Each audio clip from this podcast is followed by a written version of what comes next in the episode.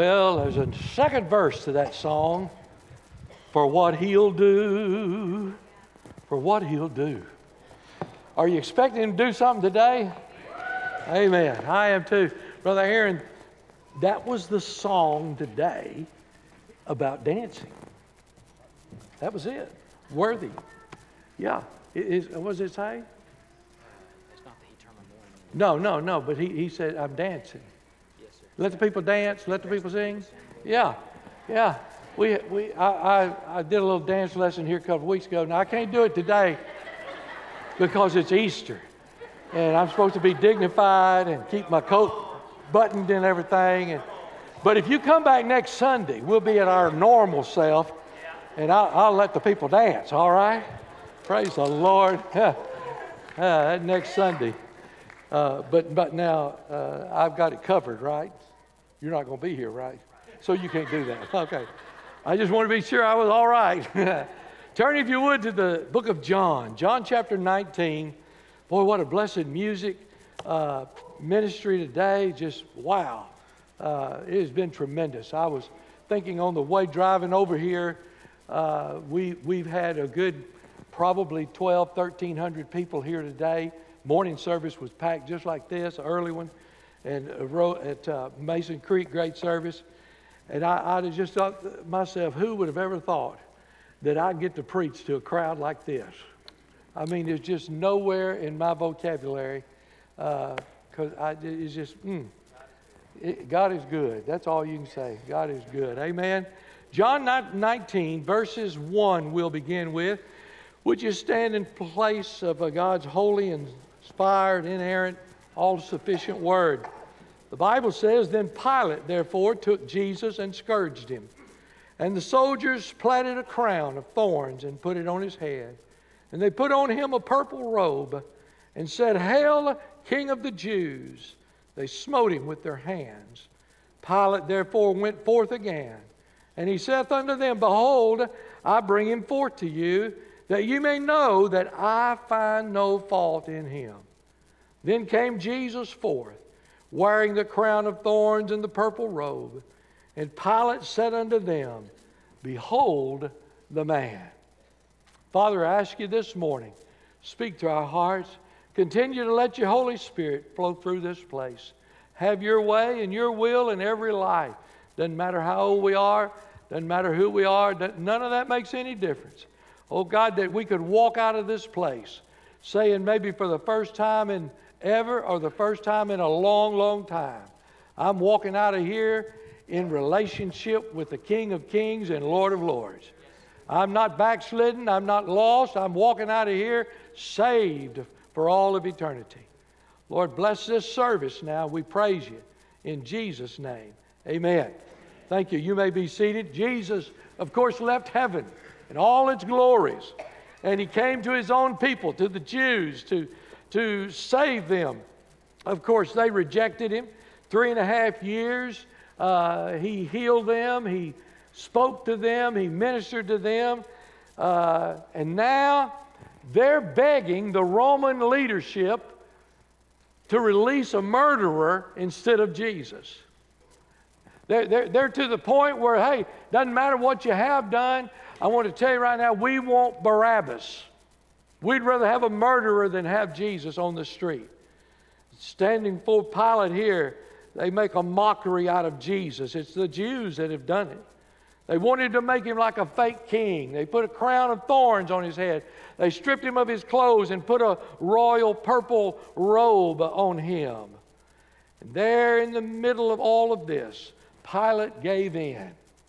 And I believe with all my heart, Pilate had no idea what he was doing. I think he had the wrong motives. I think he had the wrong idea. I, I, I, don't think he got across what he was trying to do, and I don't think he was even knowing.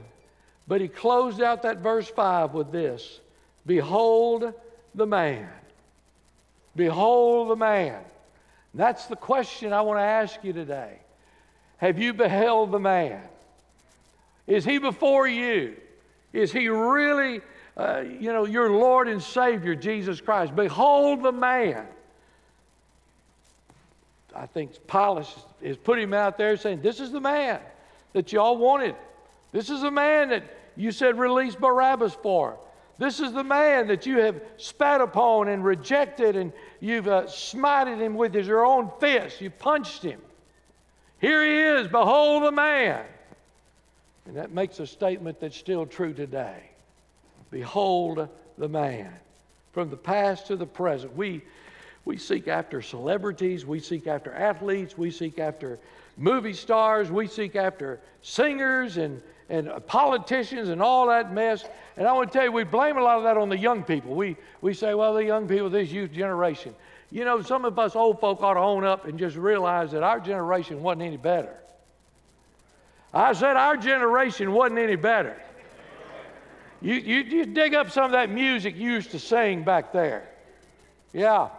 Your mom and daddy didn't know it, but you sang it.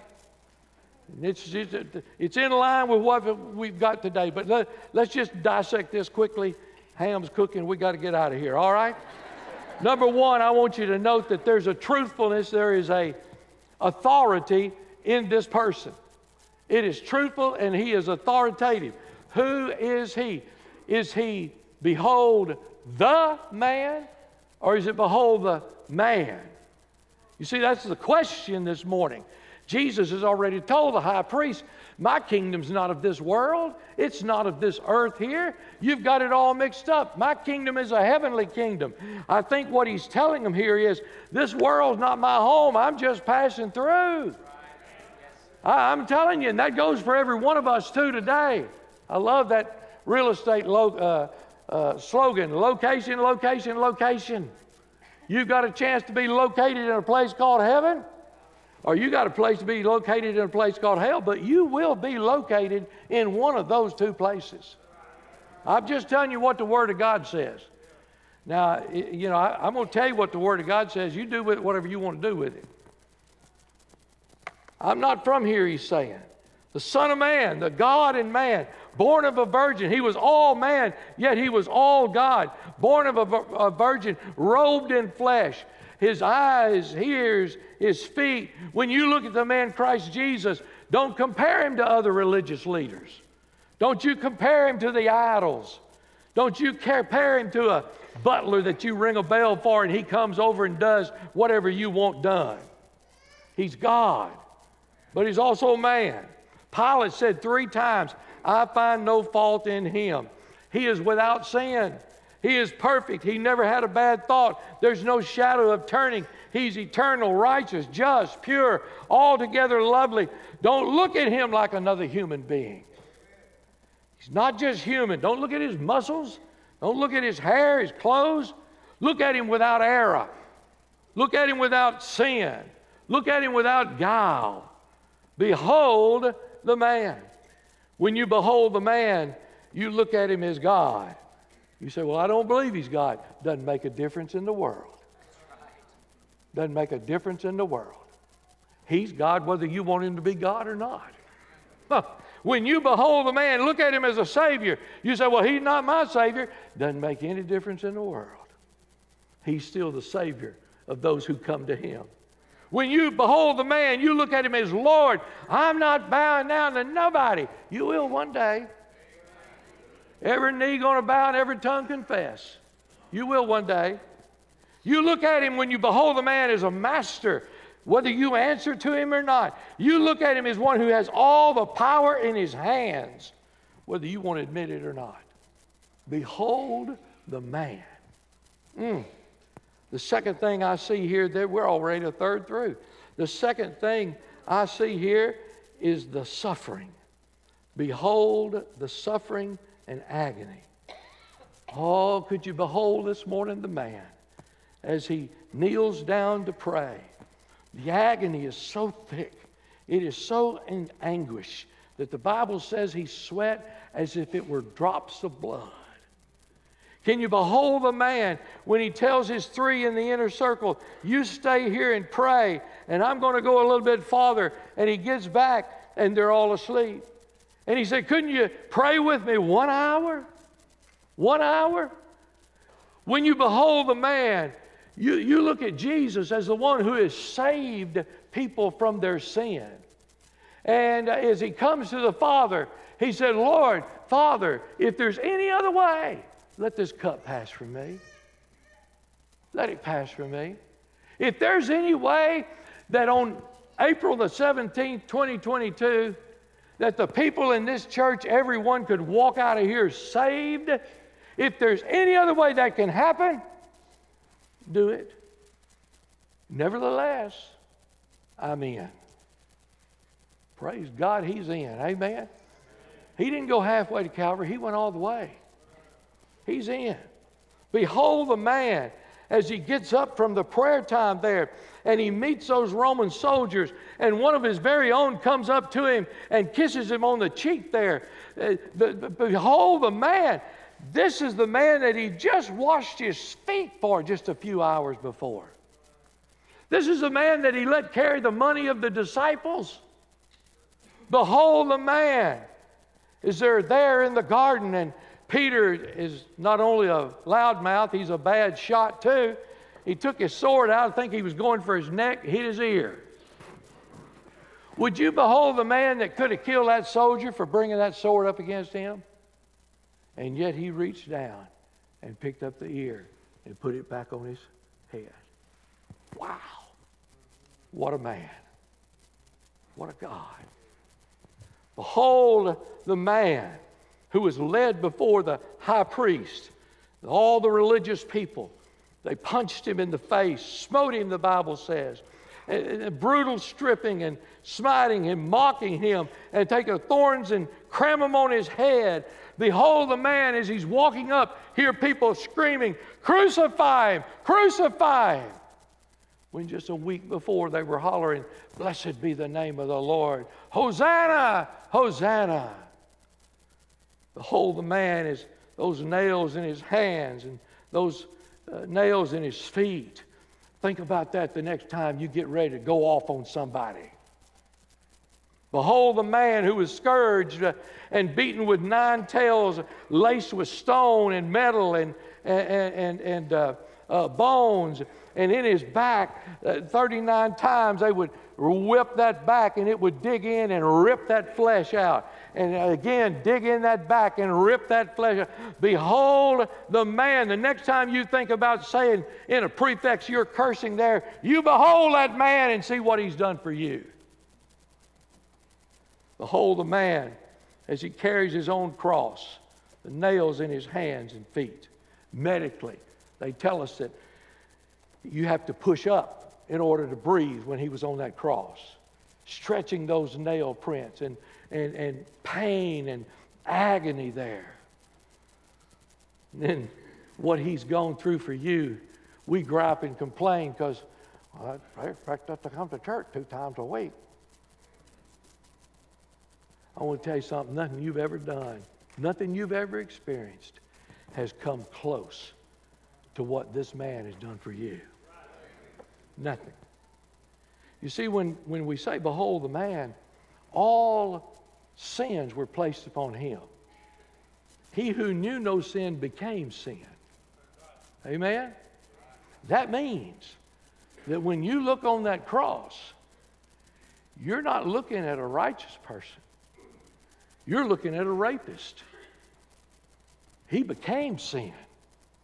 You're looking at a, a thief, a murderer, a whoremonger, liar, drunk, homosexual, hater, curser, lust. You say, I can't believe Jesus would do that.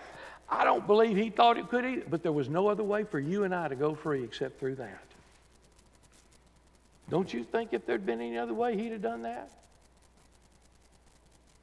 For a few moments this morning, I want you to forget about your outfit, forget about lunch, forget about the bunnies, and look at that man. Behold the man. He said, My God, my God, why hast thou forsaken me? I believe he says, My God, twice for a purpose. I believe the first time he said, My God, he was talking to God the Father. But when God the Father turned around, God the Holy Spirit left too. I think he's saying, My God, Father, my God, Holy Spirit, why have you forsaken me? Mm. Jesus was baptized. The dove flew there representing uh, the Holy Spirit, the ascension. Uh, this is my beloved Son in whom I'm well pleased. The Holy Spirit descended there. Now, three and a half years later, Jesus is saying, My God, my God, why have you forsaken me? I don't like stories that don't end well. That's why we watch Hallmark 24 hours a day. You think I'm kidding? They think I'm kidding. They're not. you know, you can watch a Hallmark show for an hour and 55 minutes. And you can think those are some really people that are not intelligent. They jump to conclusions, and you're sitting there hollering at them at the television. Don't do it. Stay 30 seconds more and hear the real truth. But they never do. Oh, but bless God, that last five minutes. Within a five minute time, everybody comes together. Families are put back together. Smiles are put back together. Everything is just wonderful, and everything is just happy ever after. It's just marvelous. It's marvelous. There's a victorious outcome here. A lot of negative here at the cross.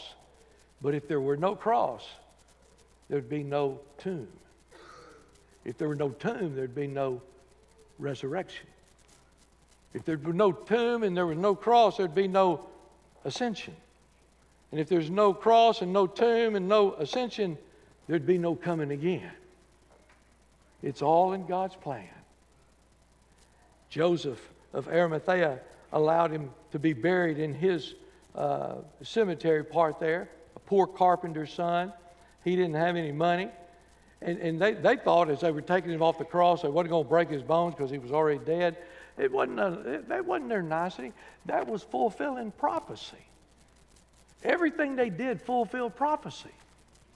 Listen, I, do, do you realize that everything in the Old Testament that was prophesied, those things that came true, don't you think the rest of it's going to come true too?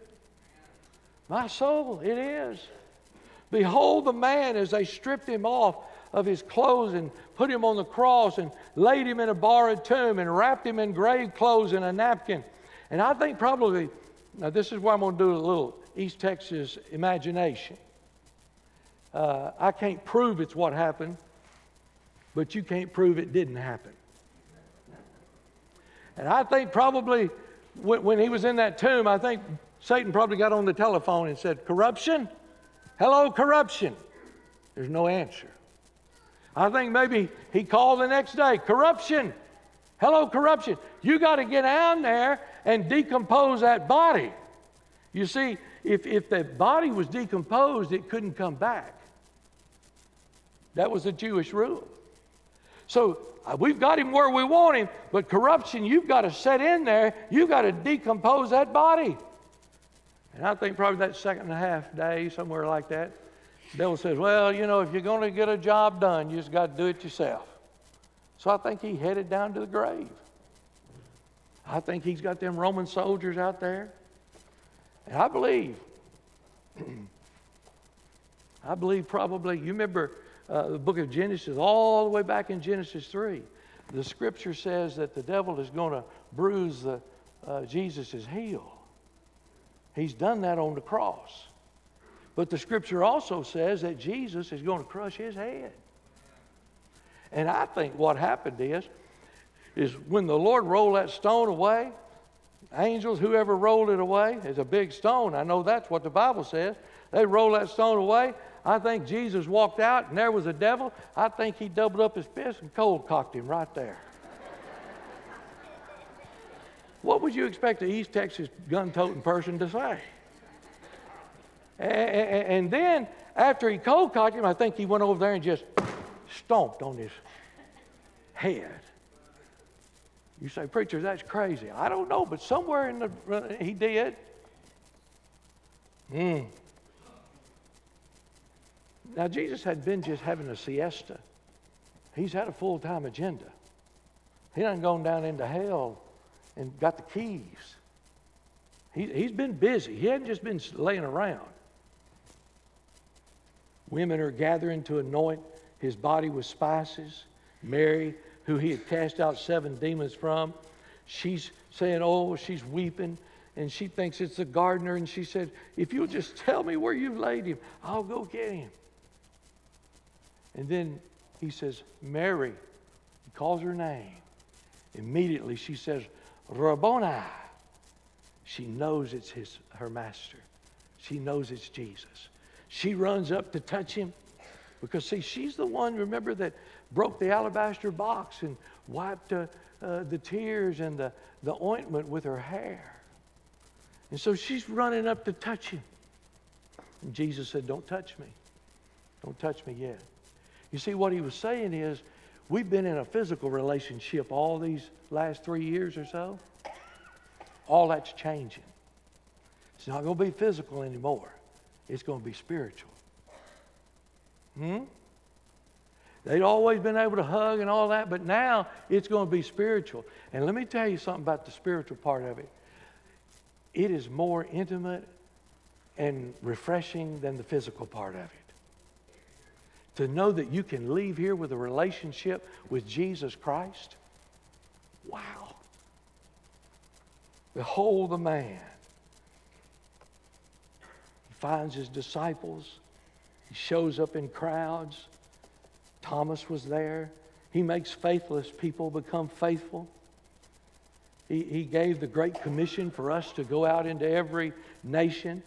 It, it- listen, Easter is not about bunny rabbits and, and candy and all the new clothes and all that. And, and there's nothing wrong with any of that. I love chocolate bunny rabbits. If you got an extra one, put it in an offering plate. I'll make sure. I'll make sure the staff gets some. Aaron's already got them stuffed away in his office, I'm sure.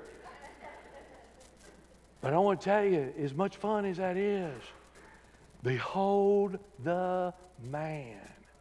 That's what Easter's all about. That's what the resurrection's all about.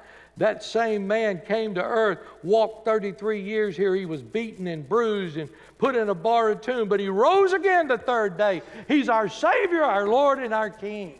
High and lifted up, King of kings and Lord of lords. And there's somebody in this place this morning that needs to accept him as Savior. Some folk in this place this morning. Now, I know it's Easter, and preachers don't ever expect anybody to move on Easter. You think this is a big crowd, and I, you know, I don't want to make any decision on Easter. Well, I'll just tell you this if the Holy Ghost gets a hold of you, you're fair game. And if he hadn't got a hold of you, you probably don't need to come anyway. Somebody needs to start praising him. Somebody needs to start reading the Word of God. Somebody needs to marry the right person. Behold the man. You, you, you need to listen to the right music. Behold the man. You ought to act like one of his children. Listen, the next time you get on the computer to click it, behold the man. The tweet or going to sleep, behold the man. That man is my Savior.